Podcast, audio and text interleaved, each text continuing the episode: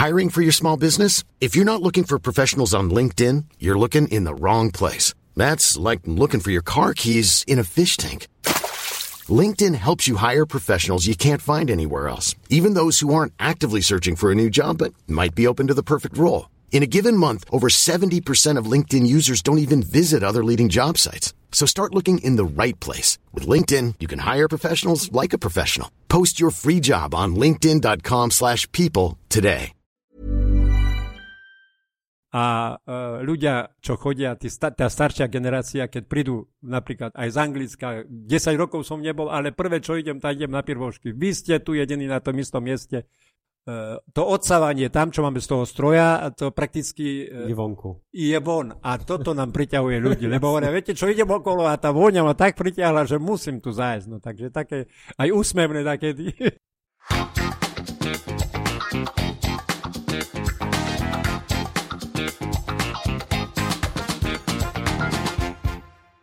Vážení poslucháči podcastu na Trojici vo Dvojici, znova vám ďakujem za to, že ste si zapli tento podcast, že venujete svoj čas rozhovorom s zaujímavými prešovčanmi, s ľuďmi, ktorí tu neodmysliteľným spôsobom patria.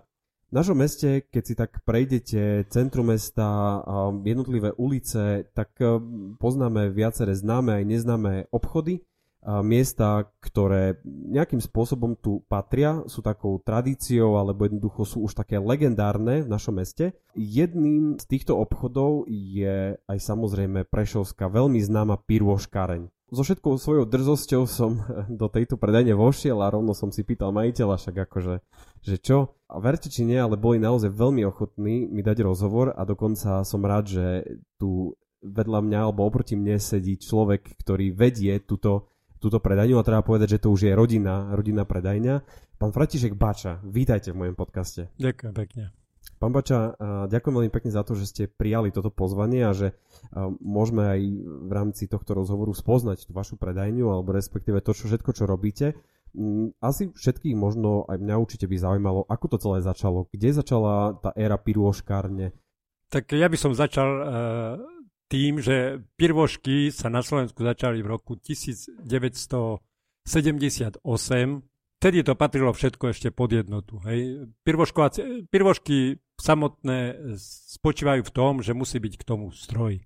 Tie stroje sa nakupovali v Rusku, preto sa to volalo aj ruské pirvošky, lenže Rusi to e, na vlastnom území plnili mesom a inými plnkami, kapustou a neviem čím ešte. My sme prešli len na čisto sladké plnky ako čokoláda, lekvár, tvaroch, mak, orechy. Hej. Začalo sa to e, pirvoškarňou, ktorá bola, starší obyvateľia Prešova určite budú poznať, jak je Trojica Prešove na hlavnej, tak tam to začalo a začalo to veľkolepo, lebo e, denne robili kolo 4-4,5 tisíc kusov. To je neskutočné množstvo. A to sa nič nevyvážalo. Spotrebovalo sa to všetko len na bežný predaj od pultu. Takže e, neskutočné množstvo. Samozrejme robilo tam aj 10 ľudí, alebo 8, keby som upresnil. No a mali sa čo obracať, lebo šora od 8 rána do 6 e, večera sa neskracovala. Ja som tam robil oproti, ja som pôvodne nezačínal v pirvoškarni. Ja som robil v okresnej knižnici, ktorá sídlila oproti hneď, takže som mal len naskok do, do tej pirvoškarne. No a mal som tam manželku, ktorá tam robila vedúcu. Po určitom čase e, jednota začala rozmýšľať pri tom dobrom biznise, ak jej to išlo, aj o druhej pirvoškarni. Tak e, kúpili dom na Svetopulkovej ulici a e, jednu dobu fungovali obidve. Aj tá na hlavnej ulici, aj tá na Svetopulkovej, kde sme momentálne. Asi po desiatich rokoch prevádzky hore sa neho, stala nehoda, že stroj, ktorý tie pirvošky vyprážal, začal horieť a dokonca zhorel. Takže ostala iba jedna na Svetoplukovej, kde sme teraz. Po e, Nežnej revolúcii e, jednota sa chcela zbaviť tohoto, no tak e, ponúkli ako manželke prvej, ako tejto vedúcej, či nemá záujem. Samozrejme, doma veľké prepočty, či nám to vyjde, či nám to nevyjde, hej. Nakoniec sme sa rozhodli, že to zoberieme na určitý čas, že vyskúšame aspoň rok, dva, že čo to bude stáť nás, ale rozbehlo sa to. Vravíte, že po rozpade republiky ste to hneď prevzali, že ste to prepočítavali. Boli ste pripravení na to podnikanie? Bolo to pre vás niečo, že ste si vedeli, povedali, že áno, idem do toho, jednoducho to, to vyjde, alebo boli tam tie pochybnosti? Lebo predsa S podnikaním tu veľa ľudí nemalo skúsenosti a ak niečo bolo, tak všetko bolo štátne. Mali ste vôbec tú skúsenosť s podnikaním? Nie, nie, absolútne sme nemali skúsenosť, ale už, už fungovali pár ľudí známych, už málo mm. svoje predajničky, takže aj oni nám odporúčali, že choďte do toho, berte. A mali sme aj jedného dobrého človeka na jednote vo vysokej funkcii tam robil, tak on nám tiež odporúčal, berte to, nebojte sa toho. No tak, tak nás pozbudzovali, aby sme neváhali lebo záujemcov bolo dosť. Každý čakal len, ale manželka mala ako prvá aj na ten, neviem, či to bol konkurs, či čo tam oni mali na tie jednoty a proste zobrali sme to, hej. Aj napriek tomu, že sme museli odkúpiť všetko zariadenie, čo tam akurát dostala budova jednotárska. Dodnes platíme nájom jednote. Rozhodli sme sa správne. Spomínate si, čo to bolo za peniaze? Aké to veľko boli peniaze, tá investícia? No viete čo, boli to obrovské peniaze pre nás vtedy, lebo e, trebalo v hotovosti vyplatiť kolo tých 180-200 tisíc a človek, e, ktorý robil, ja som napríklad robil v okresnej knižnici a manželka tam, takže to, to boli obrovské peniaze. Museli sme si zobrať požičku samozrejme na to, a, ale skúsili sme a vyplatilo sa. Vyplatilo sa do dnešnej doby, hovorím, že chvála Bohu, že to ide. Keď môžete približiť e, ten spôsob požičiek niekedy na to podnikanie, predsa aj banky sa museli prispôsobiť novému druhu požičiek, lebo boli tam predmanželské, manželské požičky na, na byty a tak ďalej, ale to podnikanie, bolo to nová vec aj pre nich. Čo ste tam museli dokladovať, ako to celé vlastne prebiehalo? No jedine, ne, nebolo to nejaké zvláštne e, požičiavanie, hej, je bežné jak dneska. Nejaká zaruka tam musela byť, my sme mali nehnuteľnosť, prakticky, lebo mali sme už e, rodinný dom svoj, takže zaručili sme sa s domom prakticky. Nejaké zábezpeky si hey, dali hey, svoj hey, vlastný dom. Dávali, musela sa zabezpečiť, ako pri každej požičke sa musí niečím ručiť, tak aj my sme ručili tým domom, ale hovorili sme sa, že nepôjdeme, keby náhodou nám to nie išlo, že nepôjdeme ďalej a ďalej s požičkami, ale že to ukončíme. No ale nestalo sa, stal sa opak, začali sme dobre prosperovať, hej, rozbehlo sa to a do dnešného dňa hovorím, že už sme skoro ako rodina firma, už len jeden zamestnanec je tam cudzí, všetko, no, deti a ich manželia. Takže tam sa to obnovilo prakticky rodinou. V tom Prešove je naozaj tá pirôškaren, keď sa prejdete po tej ulici, tá vôňa tam je jednoducho od začiatku ulice až ku koncu ulice pomaly možno, že ľudia, ktorí vychádzajú z frančianského kostola, tak eh, prvé kroky možno smerujú, smerujú až ku vám. Ako vás ľudia prijali? Ako, ako prijali tú zmenu, že zrazu už to nie je štátna firma, ale je za tým to, nejaký súkromník? Vás pritom nepoznali, poznali vašu manželku. Ako ste vnímali tento vzťah ku obyvateľom? Viete čo, dajak, e, veľmi sa ani ľudia na to nevypitovali, lebo oni boli zvyknutí chodiť na tie pirvošky a e, oni, e, samozrejme, ten istý personál, to isté, takže my sme akurát zmenili, že tam nápis neboli tie rúské pirvošky, ale sme dali pirvošky, hej, a prakticky personál ostal všetko, takže niektorí ľudia vôbec nepostrehli, mm. že, že sa niečo zmenilo. Prakticky ani vo vnútri sa veľmi nemenilo, až po určitom čase sme začali meniť aj zariadenie a no stroj, stroj sme vymenili takisto, lebo už mal svoje roky od, odpracované. Uh-huh. Ten sme posunuli zase do umeného ďalej trošku a ešte fungoval nie, niekoľko rokov, ale ten stroj eh, je z Ruska, ste hovorili. Áno, Je to asi taký klasický, štandardný ruský stroj. Aká tam je komunikácia s dodávateľom? Možno, že stroj. A keď ste hovorili, že ste vymenili stroj, je to eh, korektné, nie je to korektné? Nie, ja, my sme eh, menili, ale menili sme takým spôsobom, že sme kúpili už tu na Slovensku uh-huh. od majiteľky jednej, ktorá ho veľmi nevyužívala. Náš išiel, to každý deň, keď si zoberiete za rok, hej, a my sme ho mali možno 15-16 rokov, 20, takže že už bol opotrebovaný. Určité súčiastky sa už nedali ani vyrobiť na ňo, takže sme boli radi, že sme mohli nie, kúpiť niečo novšie alebo neskoršie vyrobené. Keď tá tradícia vlastne tých príchutí všetkých, ktorí máte, hovoríte, že v Rusku alebo v týchto, týchto končinách tam je meso, kapusta a tak ďalej, u nás je, sú to sladké pyrožky. Je to váš vlastný recept, alebo bol to recept jednoty, jednoducho je to nejaká tradícia, ktorá tu bola, alebo ste to odniekal prevzali? Viete čo, e, tak e, recept prišiel aj so strojom, hej? Uh-huh. On recept dali so strojom, ale samozrejme, že postupom času sa u nás vylepšoval, alebo dokonca aj my sme už ho vylepšovali trošku a vyradili sa niektoré plnky. Mesové absolútne sa u nás ani neuvažovalo o tom, lebo dosť problematické bolo mesová. Neviem, jak to robia, to robili Rusi, hej, s tým mletým mesom a u nás proste sa ani nezačalo s takým, takým dačím uvažovať. Prakticky išlo sa všetko od začiatku len na, na sladko. Takže a s tými plnkami to je tiež problém, lebo u nás máme aj firmy, ktoré dodávajú tie plnky, lenže obsah maku v plnke 20%, orechov 20%. Ja keď to otvorím, ovoniam, ani necítim, že to je, že to je orech, alebo tým, tým pádom by som si zákazníkov len odradil. Dávate si jednoducho záležať na tom, aby to bolo kvalitné. Jednoznačne musí to byť e, kvalitné a musí tam byť toho toľko, aby ten človek bol spokojný s tým. Hej. Za tie roky už e, nemali sme nejakú extra šťarnu, zapísanú ani jednu, môžem sa pochváliť. A e, ľudia, čo chodia, tí, tá staršia generácia, keď prídu napríklad aj z Anglicka, 10 rokov som nebol, ale prvé, čo idem, tak idem na pirvošky. Vy ste tu jediní na tom istom mieste nič iné, všetko sa tu pomenilo.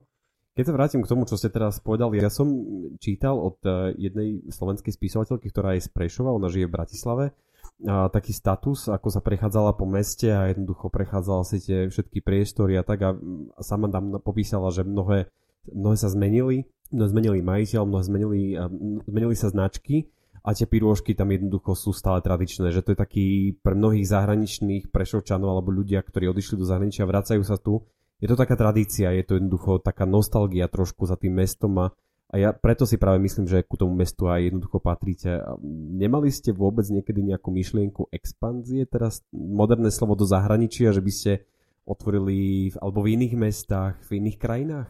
Viete čo, e, človek sa nechcel... Ja, ja osobne moja e, taká verzia bola, alebo taká, že staraj sa o to, čo máš a nerozťahuj sa, buď spokojný s tým, čo máš, mm-hmm. hej, rob to tak, aby ľudia boli spokojní a um, mal som, mal som aj takých uh, týchto podnikateľov, ktorí chceli, aby som rozšíril tú predajňu, ale alebo aj reklamy, napríklad reklama do Bratislavy a do Trnavy a do Nitry a to. A ja hovorím, nie, my robíme pre Prešovčanov mm-hmm. a najideálnejšie to je, keď je to teplé, mm-hmm. hej, hlavne v zimnom období to ide, keď je to teple a je to na mieste, alebo si to človek môže zobrať za 10, 20, pol hodiny domov, kým to je ešte teple. Lebo keď ja by som mal vyvážať niekde e, do starej ľubovne, a kde si to mi cesto vychladne a to už nie je ono, už nie je ten efekt. To prakticky by som sám sebe urobil zlú reklamu. Tak ako sme sa bavili, že je to vlastne rodinná firma, váš zať na samotnej predanie mi hovoril, že dávate rozumy aj do iných miest, že jednoducho ľudia, ktorí prídu do vašej predajne, vás prosia, aby ste im otvorili takúto predajňu. Kde to všade bolo? No viete čo, boli, bol som aj v Žiline už otvárať predajňu, ale respektíve zaučať ľudí, ako sa mhm. tie pirvošky robia. Prví boli Košičania, hej, potom prišla Žilina, Kežmarok, Humenné, Stropkov, no celý východ, celý východ tu a už sa to rozmohlo aj do Banska Bystrica dokonca. Všetko len do Prešova išlo, lebo my sme prví ako začali a rozumí, keď sa jeden druhého pýta, e, choďte do Prešova, tam mám poradia a, a ako by sme boli ochotní. Ako, da, nedal som receptúru, samozrejme, mm-hmm. len tak z ruky, ale posledný prípad mám z Olomovca, mm-hmm. tam som bol tiež a tam im dali receptúru takú, že ten pirvoštek mal, my máme 63 gramový, hej, mm-hmm prakticky môže ísť až do tých 70 gramov, ale väčšie nie, bo potom to už je e, buchta alebo bageta, alebo neviem, jak by som to nazval. No a oni práve mali tú receptúru takú, že tie pivošky mali byť obrovské. Uh-huh. Hej? Uh-huh. A tej plnky tam malo byť trošičku. Takže to e, záleží aj od receptúry a my sme to vylepšili pre svoje potreby. Fungujeme tak už roky, ako to všetko počúvam, naozaj na tých zákazníkov vám veľmi záleží. A dávate im naozaj kvalitné suroviny, dbáte na tú receptúru, jednoducho je to aj o tom, že nepozeráte úplne vždy na ten zisk, ale na tú naozaj kvalitu toho produktu? Vyslovene, vyslovene tak. Je to dneska pre podnikateľov dôležité, aby pozerali viac na zákazníkov ako na svoj zisk? Musí. Čo, každý jeden podnikateľ by mal pozerať v prvom rade na zákazníka, aby ho nestratil, aby ho získal, Hej, a získam si ho jedine tým, že budem vyrábať kvalitné a chutné veci, aby sa vrácali. Človek, keď ide po tej ulici Svetoplukovej, tak uh, jednoznačne tí starší už uh, ideme do tej našej starej, klasickej, kde sa kde sa nič, prakticky oni hovoria, že sa nič nezmenilo, hej, že chuťovo a všetko, že to je roky, rokuce, ostali sme na tej kvalite, jak sme boli niekedy. Vy ste začínali v podstate od nuly, nemali ste asi žiadne formálne vzdelávanie v zmysle podnikateľských nejakých zručností a tak ďalej, všetko ste sa museli naučiť sami. Čo ste sa tými rokmi všetko v podnikaní naučili?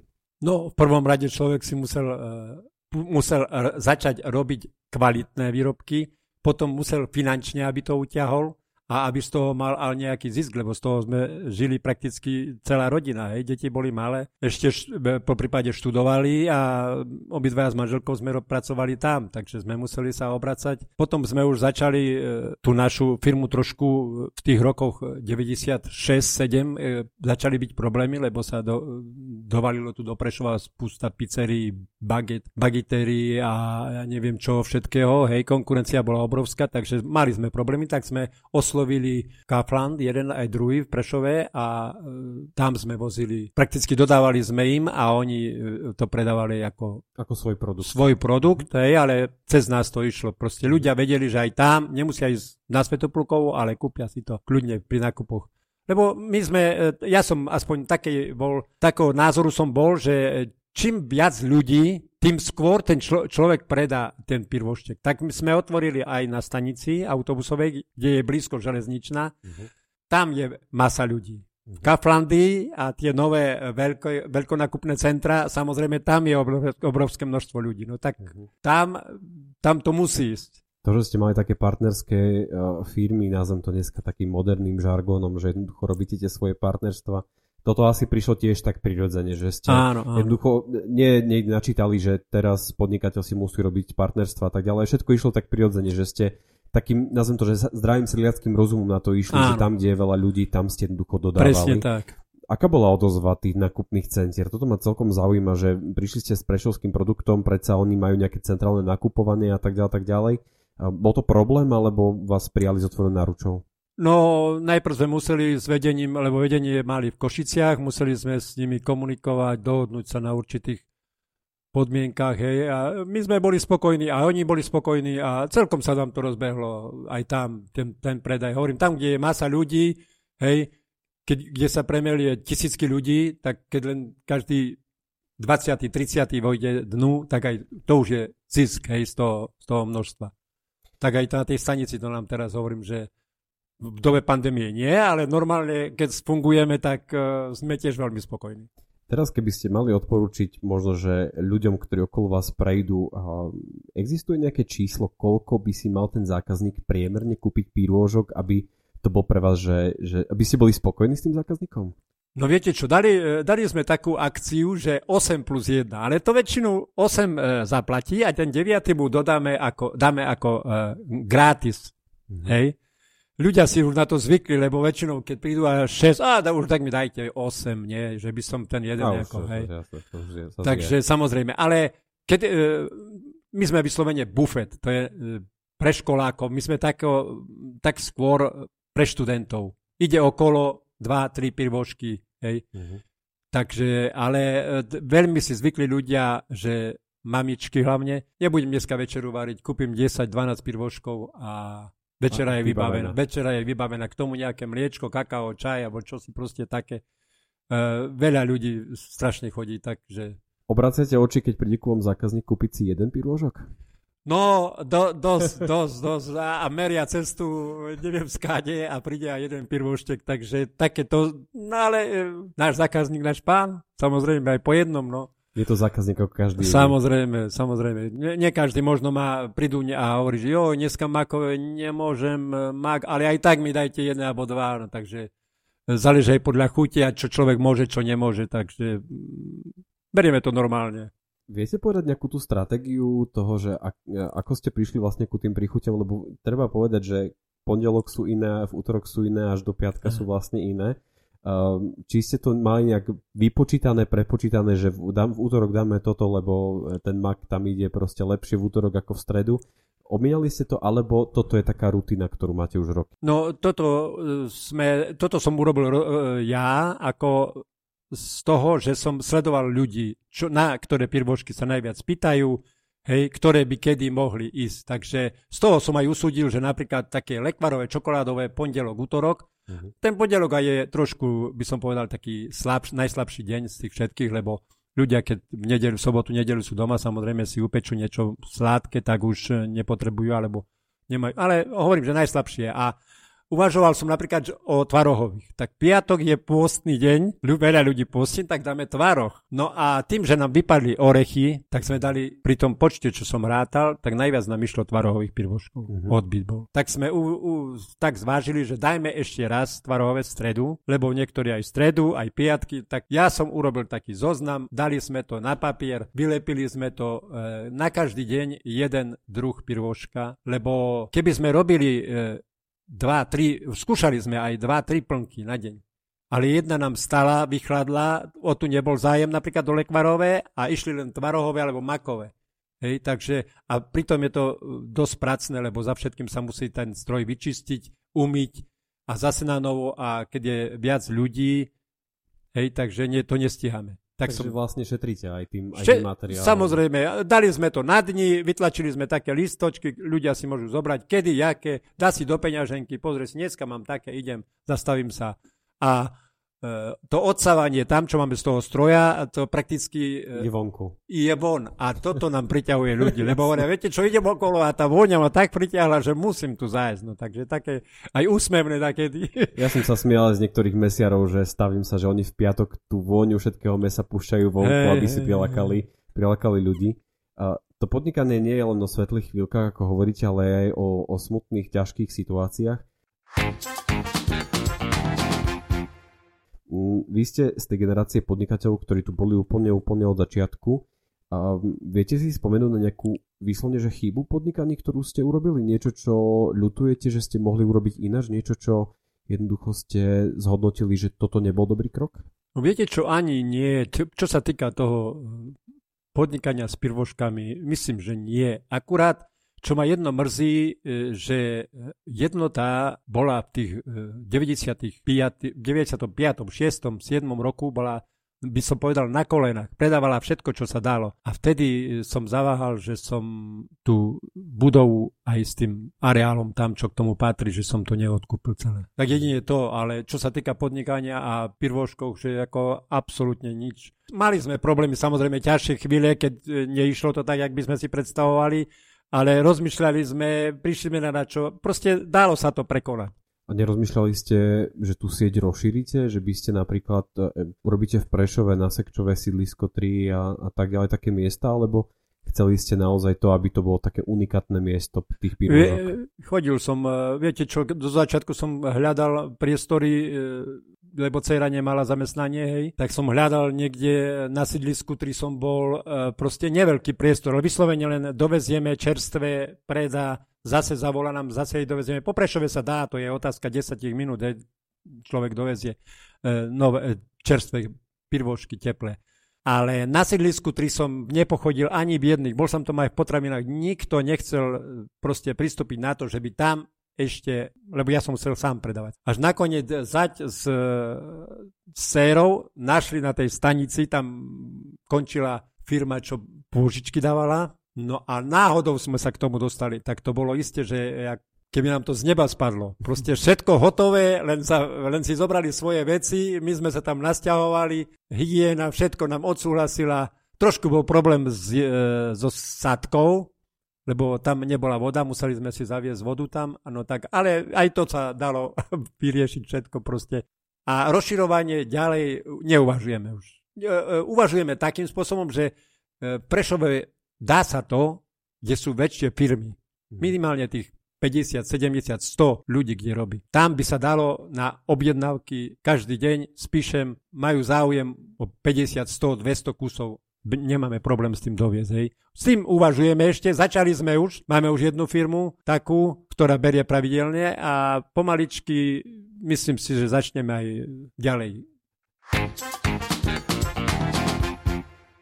Momentálne stále prežívame obdobie koronakrízy, jednoducho ťažké obdobie, ktoré zasiahlo asi všetkých nás nepripravených, dal by sa povedať. Možno sme si ani minulý rok alebo predminulý rok ešte nemysleli, že aké budeme ťažké časy prežívať a aké ťaž, ťažké časy prežívajú podnikatelia. Hovorí sa veľakrát o tom, že e, tí podnikatelia naozaj dneska sú na tom zle, prežívajú svoju krízu. Čo vás naopak tá koronakríza naučila?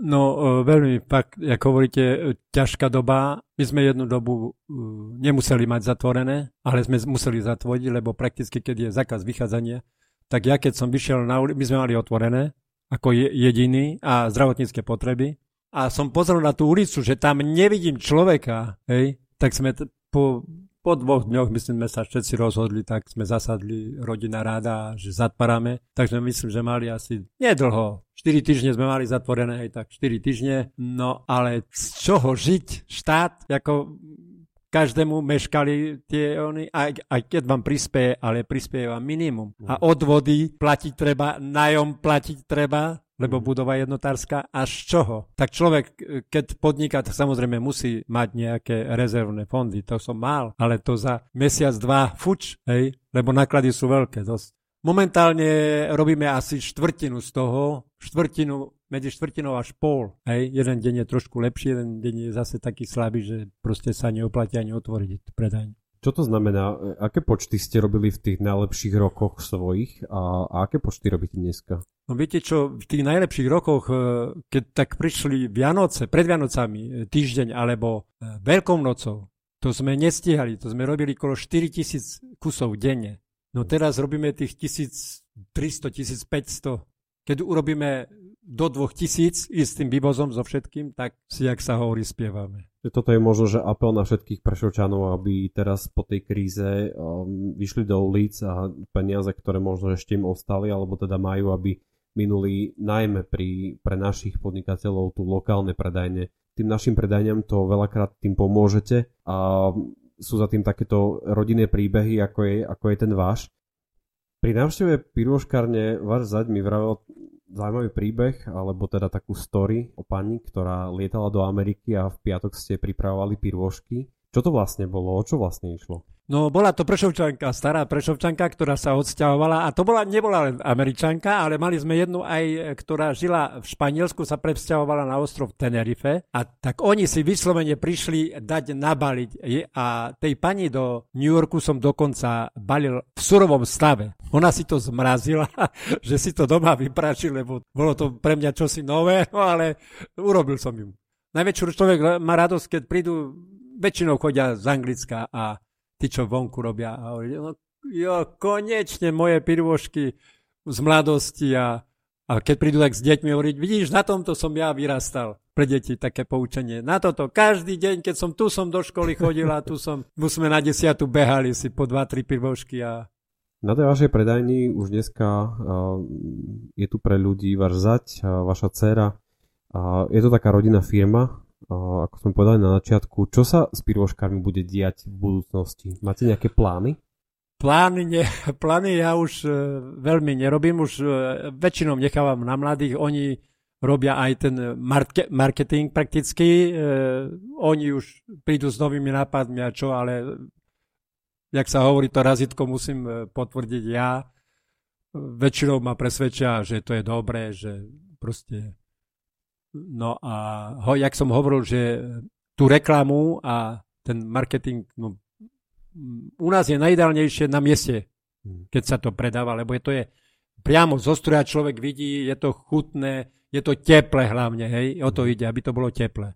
Lebo studené pirvošky, ja, keď niekedy predávame dlhšiu dobu, tak samozrejme vychladnú aj u nás, hej, a už ľudia prídu, jo, už sú studené, už, už uh, majú pripomienky k tomu, že není to ono, jak by to malo byť. Takže mhm. ten marketing, no, rozvoz je pro Prešove. Uh-huh.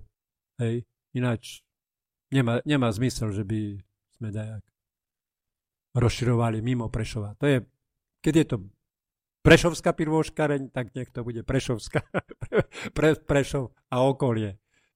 Dá sa povedať, ale vy ste už taká celebrita, že už boli u vás aj televízie, hovorili ste o Markize RTVS, už uh, pomaly svetové médiá ku vám chodia. No, no tak to, vtedy nás prekvapila Markiza, keď to dala na Vianoce, pred štedrým dňom to vysielala, no a na druhý deň, čo, vlastne po Vianociach už sme nevedeli sa vyobrácať, koľko ľudí tá reklama urobila e, svoje, koľko ľudí prichádzalo z mimo Prešova. Hej. Poč- videli sme reklamu, prišli sme, o, vynikajúce a, a tak vás poteší, keď také niečo hej, e, počujete.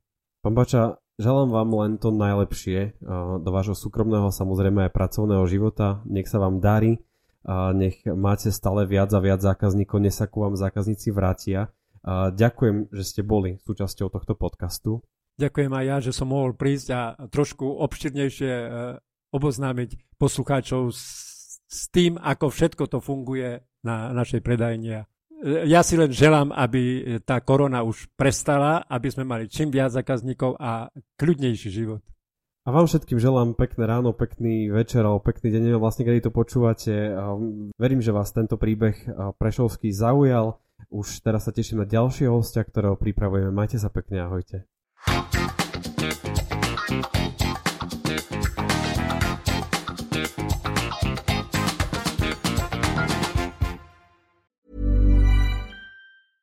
Hey, it's Paige DeSorbo from Giggly Squad. High quality fashion without the price tag. Say hello to Quince. I'm snagging high-end essentials like cozy cashmere sweaters, sleek leather jackets, fine jewelry, and so much more. With Quince being 50 to 80% less than similar brands. And they partner with factories that prioritize safe ethical and responsible manufacturing. I love that. Luxury quality within reach. Go to quince.com slash style to get free shipping and 365 day returns on your next order. quince.com slash style